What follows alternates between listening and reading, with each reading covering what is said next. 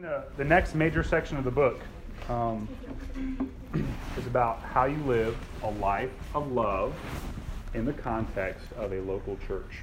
Um, and last week we learned that a life of love lays down its rights for other people. So, in every context you are in, there will be some people who are weak, can't handle uh, temptations to certain things, who have some weird or strange convictions about things that aren't that important.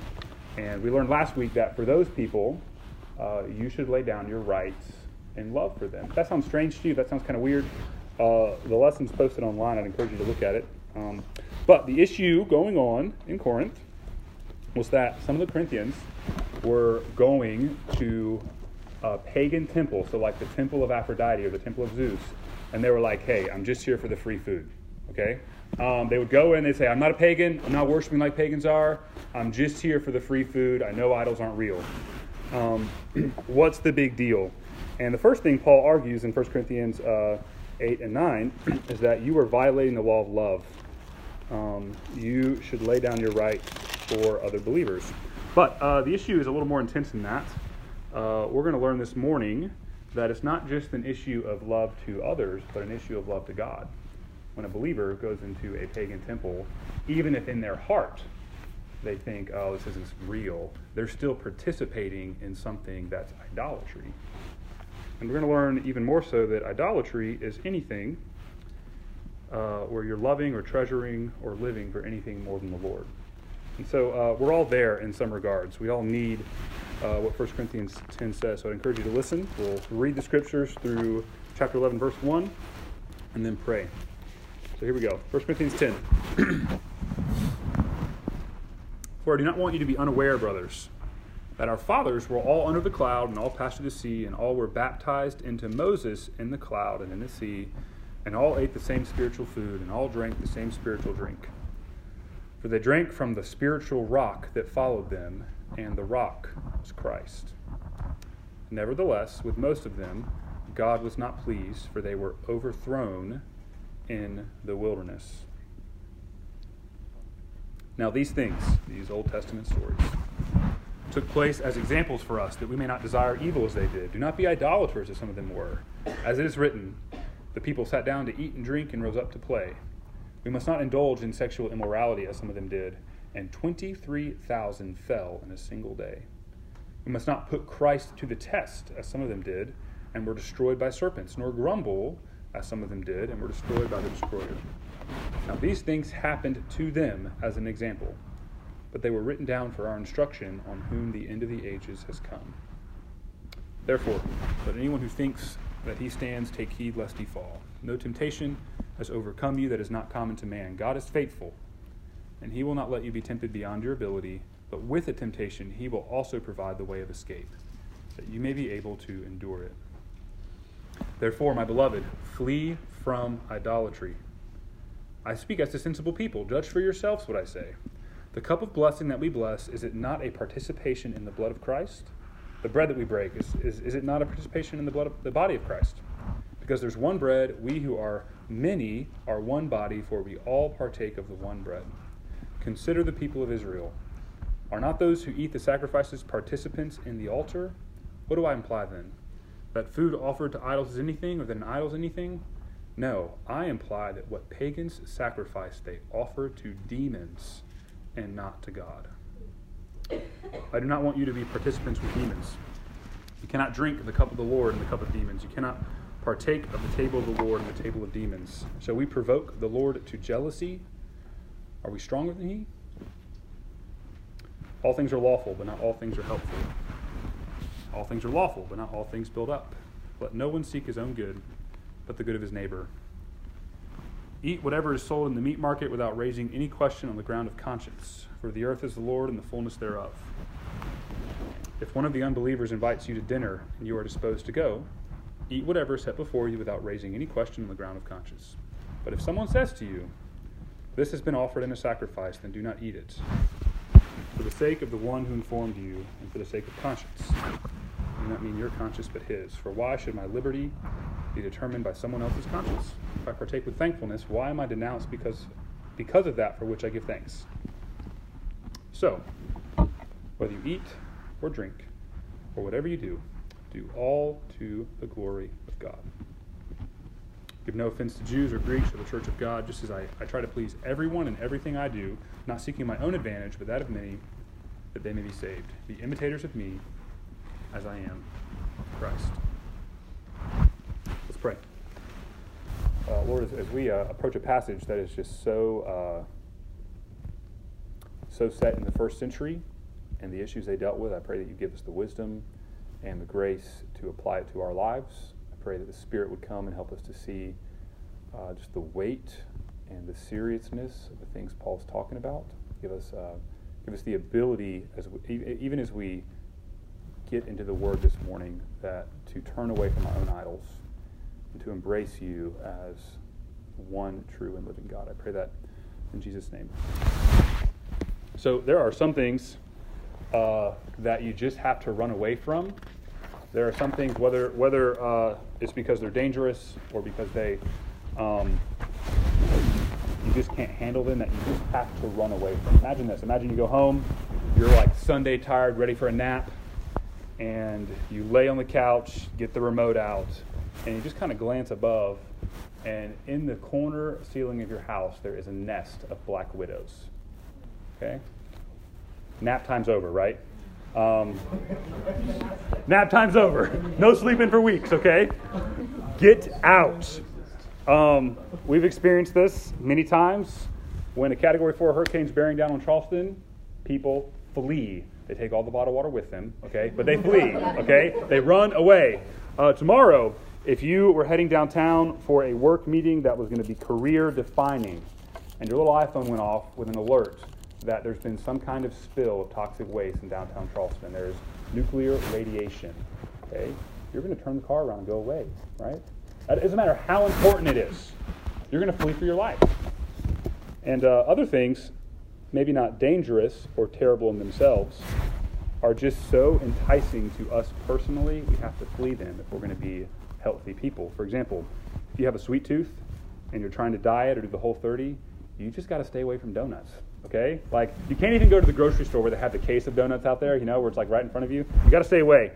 Uh, depending upon your background, uh, there are just some some kinds of entertainment you just can't, you just got to flee from. I'm the kind of guy, I can't do uh, horror movies or scary media. I, I, don't care how great the fellowship is when you guys go see it, okay? I'm not going, all right? Uh, I, I, just, I just can't handle it. Uh, more seriously, some of you, some of you in here, all right? Um, you need to flee from the beach in Charleston in the summer. You know, bathing suits aren't evil, but personally, you just can't handle it. You need to flee. Um, if there's any doubt, should do without. Everybody look at verse 14. It says, Therefore, my beloved, flee from idolatry.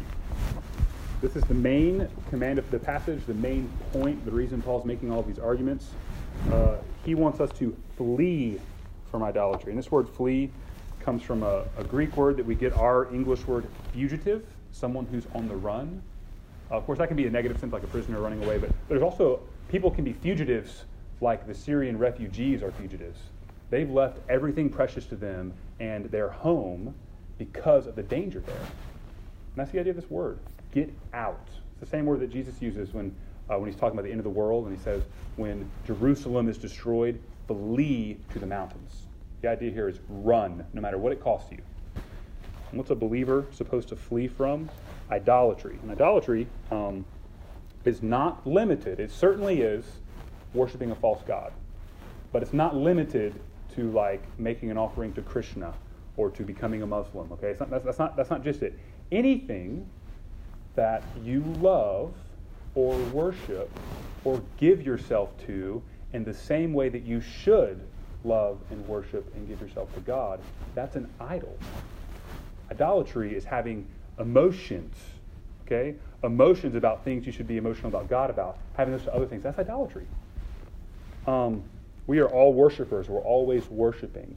And worshiping things besides God, anything that falls into that category of idolatry. Uh, Tim Keller wrote a wonderful little book uh, called Counterfeit Gods. I'd recommend it to all of you. He gives uh, a a good definition of an idol. It's a, it's a lengthy quote, maybe a minute or so, but It's so good we should uh, we should read it. Here we go. A counterfeit god or an idol is anything so central and essential to your life that should you lose it, your life would feel hardly worth living. An idol has such a controlling position in your heart that you can spend most of your passion and energy, emotional and financial resources on it without a second thought. It can be family and children, or career and making money, or achievement. It can be a romantic relationship, peer approval, competence and skill, secure and comfortable circumstances, even success in Christian ministry. But here, here's, here's the big point. Here's the clearest part. An idol is whatever you look at and say in your heart of hearts, if I have that, then I'll feel my life has meaning. I'll know I have value. I'll feel significant and secure. An idol um, is anything that becomes more fundamental than God to your happiness, meaning in life, and identity. Um, and one of my hopes, just in reading that definition, is that uh, we can, as we as we get through this passage, this very much a first century passage. It's it's drenched in the issues they dealt with. Um, I hope we can see that even if I am not eating a steak offered to Zeus, I can very much be an idolater. There are a hundred things that can capture my affections and hearts besides Christ. And um, in light of that, I think these warnings about idolatry are very much for us this morning. Indeed, just like Paul says, things that have been written are written that we might not desire evil as others have. So let's dive in.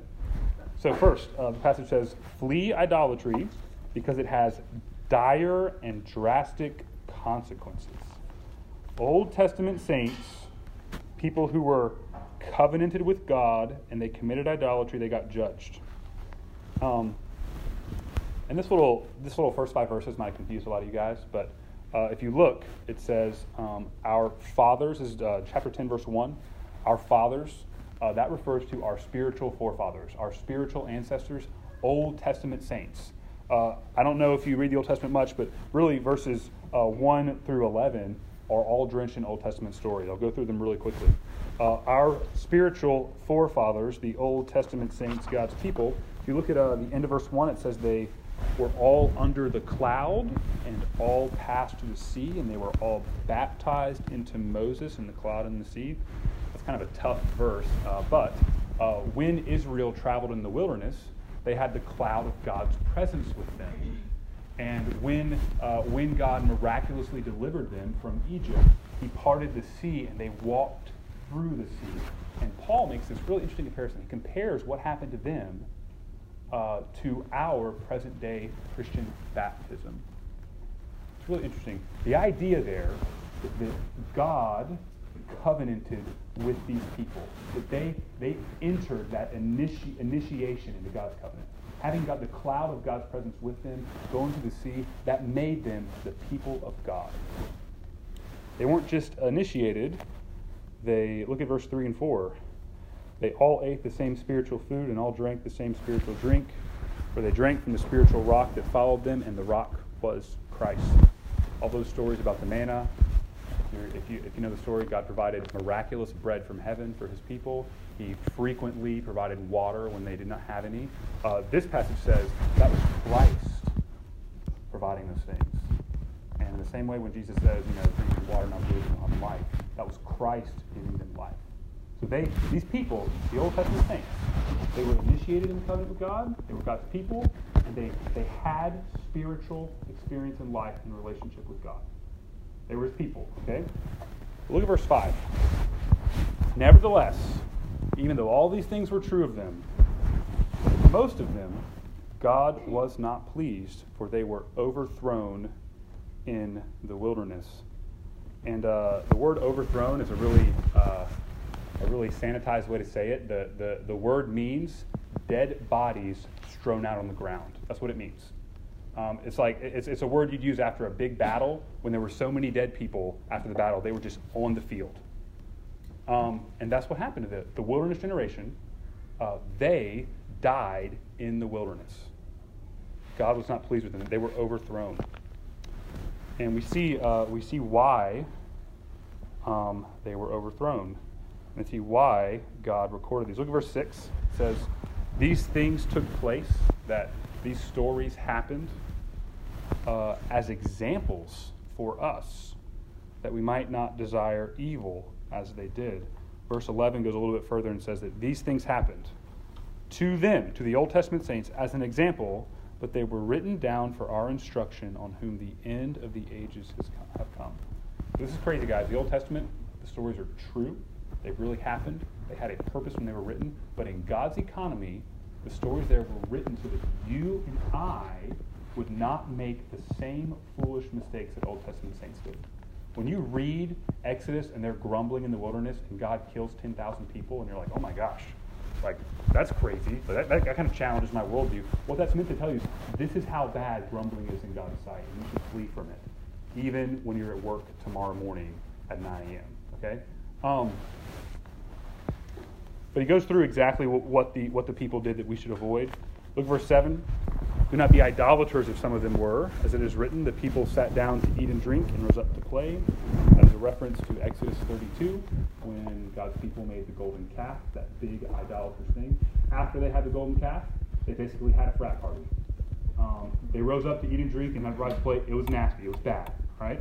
Um, don't do that. Uh, verse uh, 8 says we must not indulge in sexual immorality, as some of them did, and 23,000 fell in a single day. That's Numbers 22. God's people worship Baal at Peor, and a part of Baal worship was sexual immorality. It goes on, and you, you, you, can read the rest of it, but they put Christ to the test. They grumbled against him. And what's interesting about all of these things is it's not just pure, straight up idolatry that gets Israel judged. That does happen.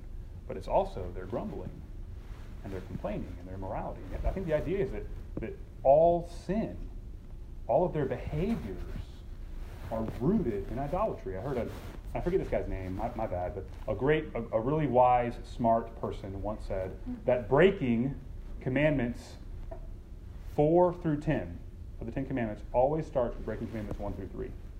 Whenever you, you, whenever you're stealing or committing adultery or lying, you're always before that happens, you're having other gods besides God. You're making you're making yourself an idol. Um, so, uh, besides the fact that you need to read your Old Testament and that its stories are valuable for you, there's, there's, one, there's one big point here that I want you to, to think about this.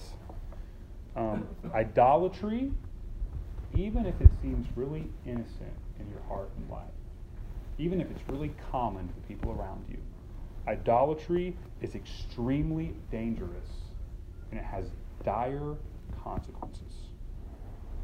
Old Testament saints people under the covenant were killed because of it. That's how bad it is. Um, when your heart and your emotions revolve like little planets around your relationship status or your work status or the next three or four years of your life, when, you when, when your life is governed by those things, that is the same kind of sin that people got killed for in the Old Testament. That's how bad it is. Even if everybody around you's doing it. Even if, even if you share your struggle with community group and they're like, ah, I've been there before, man, no, it's fine. No, that, that is the kind of sin that people get killed for. It's, it's devastating. Um, imagine this for a second. Look, look, look, at, uh, look at verse 22. This is, why it's so, this is why it's so dangerous, okay? Here's what it says Shall we provoke the Lord to jealousy? Are we stronger than he? When you love things other than God, when you treasure them, you are provoking God to jealousy. Imagine this for a second. Imagine your dreams come true. All right, you get married to the love of your life. Things are going wonderfully. First two, three, four years are wonderful. You guys join a community group full of couples. Things are great. We're just enjoying life. And you notice that your spouse is starting to get a little unusually close with one of the opposite sex members of the community group. Just, you're going to trust them. You're going to benefit of the doubt. Okay, it's, it's fine. I'm not gonna be, I'm not gonna get crazy, okay? I'm just gonna trust, all right? And then one Sunday at church, you're in the bathroom, and you come out, and your spouse does not see you, and you see him or her and this other person, and it's clear that they're flirting. They're even standing a little too close. I want you just to muster up the emotions you had in that moment. You would be angry. You would be jealous. It would break you rightly. A godly spouse is jealous for the affections of their spouse. That's, that's what it means. And here, God is jealous over his people's affections. That's why, that's why idolatry is so bad. God loves you. He wants what's best for you. You owe him your worship and your life and your heart. And when you give your emotions and your heart and your love and your worship to other things, it provokes God to righteous jealousy. And he'll bring his displeasure and his judgment into your life to bring you back to him. So whatever that thing is for you this morning, flee from it. Flee from centering your life around it. Run from it. So it's been heavy so far. It's going to get a little bit heavier before we get to something, uh, before we get rescued. Uh, idolatry is not just, it's not just dangerous, it's also demonic. Um, this is where the passage goes. It's about to get a little supernatural. Uh, verses 14 to 20, 14 to 22 give us the Bible's view on other world religions and all other forms of worship. Um, so remember, before we bring it back, remember the issue at hand, all right, in Corinth is can I go to the temple of Aphrodite and have a meal when they offered to her? Can I do that? Paul's answer is no for various reasons, okay? But here's what he says. Here's his argument. Look at, uh, look at verse uh, 16, okay? He's speaking to sensible people who can hopefully reason their way through this. Verse 16, the cup of blessing, this is the Lord's Supper. He's talking about the Lord's Supper here. The cup of blessing that we bless, is it not a participation in the blood of Christ? The bread that we break, is it not a participation in the body of Christ? Because there's one bread, we who are many are one body, for we all partake of the one bread. So this, uh, this is kind of Paul's little uh, side note here for a second. Uh, how cool is the Lord's Supper? Uh, when we do, you know how we do Lord's Supper and worship, it can be a little underwhelming. You have a little plastic juice cups and a little tiny little bread. Do every six weeks, okay? Kind of like, don't don't drop the plate when you pass it. You know, like all those kind of things. I get it, okay? Uh, it's even, anyways. Um, this passage says that when we do that, we are actually participating in the blood of Jesus. That He Himself, this word participation gives a sense of table fellowship, of deep community. When we take the Lord's Supper, Jesus Himself is spiritually present, and we, as a people, are made one as we're one with Him. It's a hugely significant, really cool thing. Next time we do the Lord's Supper, I just want you to think about these verses, write them down. You're participating in the blood and the body of Jesus. It's wonderful. But if that is true, then what is a person who's going into Zeus's temple to eat a steak participating in? Look at, uh, look at verse 20. I imply that what pagans sacrifice, they offer to demons and not to God. I do not want you to be particip- participants with demons. Wow, this is uh, something you don't hear much. Okay, the Bible uh, does not say that other world religions are just wrong or that other people who have secular views just don't get it. It says those things are demonic. And it, may, it actually, this actually makes sense. Have you ever wondered, guys, Hinduism, I'm not going to hate on Hinduism, but it's a very strange worldview. And for every Hindu, you have a different, you have a different Hinduism. You ever wondered, how does that have hold on people? Like, how, how do people get enslaved to that? It's because it's demonic. How, guys, Islam, okay? Now, I'm not going to. Islam has some of these weirdest, most dubious historical origins. And you guys know that Islam is founded on one dude going into a cave by himself and claiming that an angel wrote a book for him. That's, that's where it's from. That's how it. That's how. That's how its origin. Like, and, pe- and, and millions, billions of people are enslaved to that today. And they can't. And, and if I said that in public, they would kill me. And the reason is because it's not. It's not that they're wrong. It's demonic. There's, there's supernatural power, bad supernatural power behind this. Have you ever wondered how can an atheist look at the glory of creation, experience the birth of their child, and have deep friendships, and then say there's no God? It's because their world. It's not science, guys. It's not their science. It's, it's demonic. There's evil supernatural power behind it. And so, uh, Christians who are bought by the blood of Jesus, who are one with Him, should flee from anything that even remotely resembles participation in different religions or in different worldviews. Um, so how do we how do we deal with cultural idolatry? What do we do when my culture worships false gods?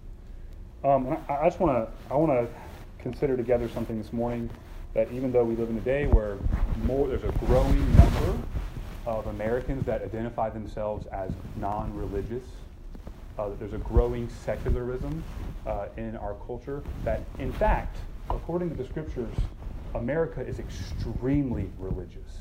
We worship as a nation. Worship is inescapable, and we as Americans we worship.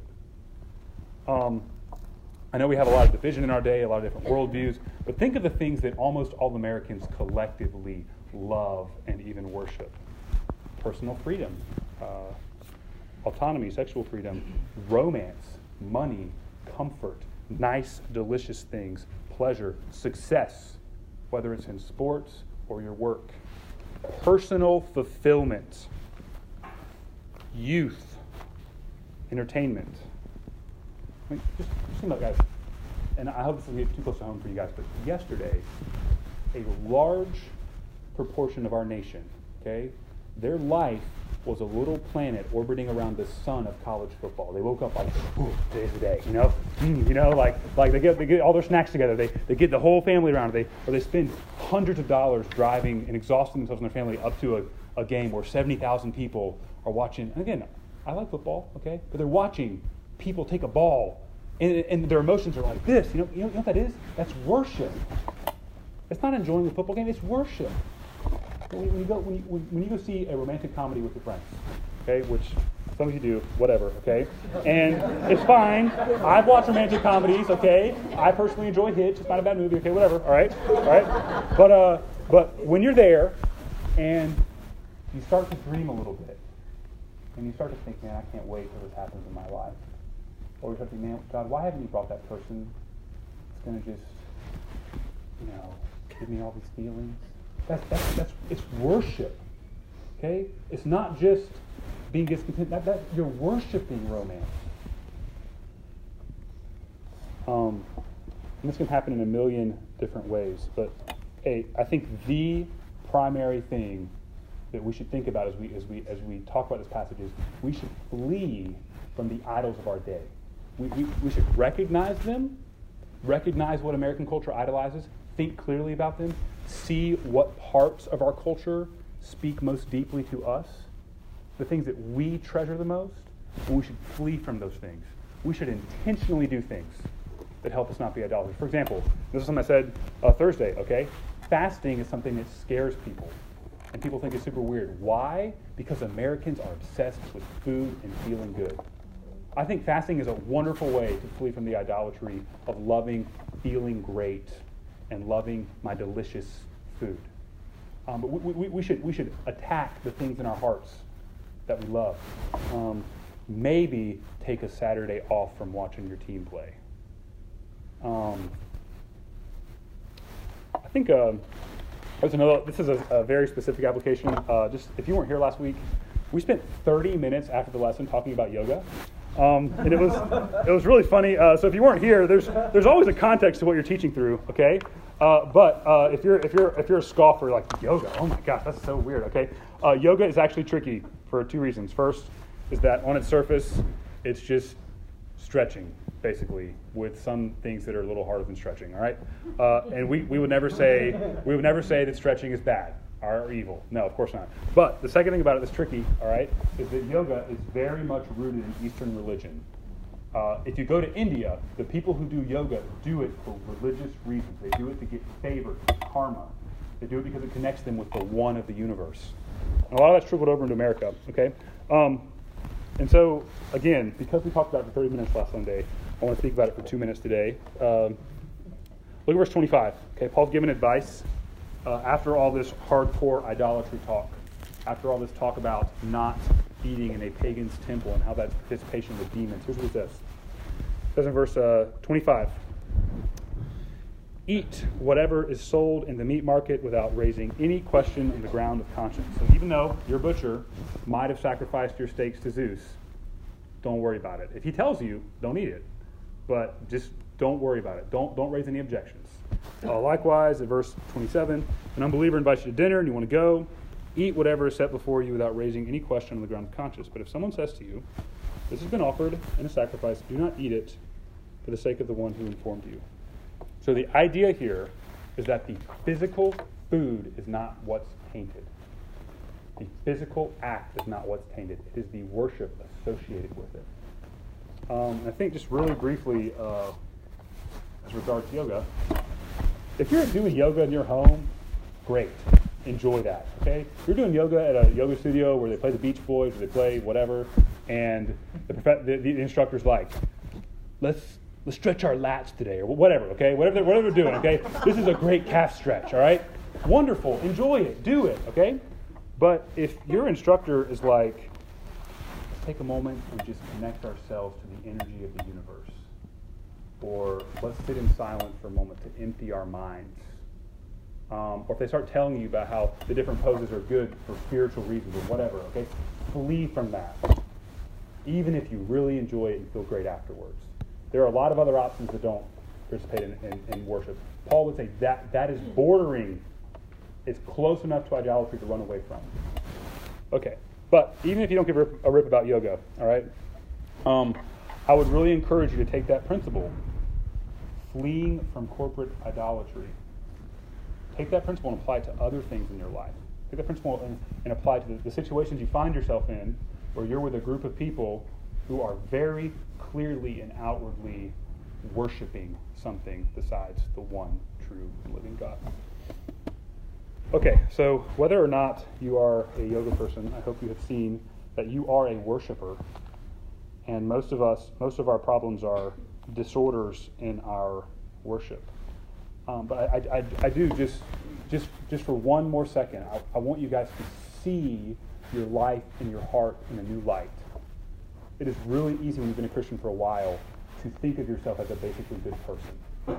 You know, I haven't done this, this, this, this, this, or this in the last three or four years now. I am crushing it. And this passage says that no, actually, in much of your daily life, you are breaking the first and second commandments. You are doing things in your hearts and almost uncontrollably, right? That people have died as a result of. You cannot be righteous on your own. And I think what's even worse uh, is that I could spend the next three hours, and it would be very laborious, okay? I could spend the next three hours over and over again talking about how bad idolatry was and how terrible it is and how bad the consequences are. And if I stop there, if the lesson stopped right now, okay, no one in this room, including myself, would change one bit. We just love what we love. We had a uh, we had a foster son a back who I really loved, and uh, he loved the playground. He loved the playground. And uh, when, you, when, you, when you deal with kids from hard places, you learn uh, lots of techniques to help them transition from things that they love to things that aren't so great, like going home and eating dinner. And uh, we, we like pulled out the book with him. Like everything you could do, like I'm to offer you a Kit Kat. I'm to give you five minute warning, a four minute warning, a three, you know, like 10 different warnings that we're about to leave. I'm to, whatever. And almost inevitably, every time you get to a point where you could just see the, the switch flip, I don't care what the consequences are. I'm to do what I want. He, he got there, you know? He'd run away from me to whatever. And, and guys, I think many of us are like that. At the end of the day, we love what we love. And no, no amount of threats or talking about the consequences, talking about how bad it is, is really going to change us. What we need are new affections, a new love, we need our worship directed rightly. And this passage gives us a couple of hints on how to be free. Uh, look again at verse, uh, verse 5. Again, remember, this passage talks about Israel, God's corporate people, and their failures. With most of them, God was not pleased, for they were overthrown in the wilderness. Well, there was another one, a Jew by birth, whose life in many ways was a model of theirs.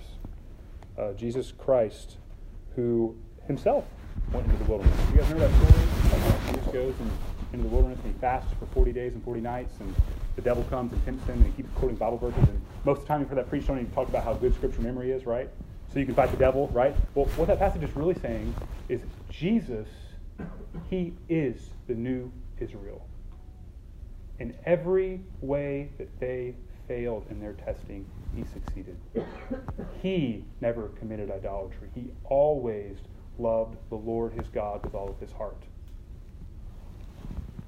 And Jesus, as an innocent man, as someone who treasured and trusted God with all of his heart, he bore the penalty for sinners. He was overthrown. He was the one killed with his body left out to die, to shame.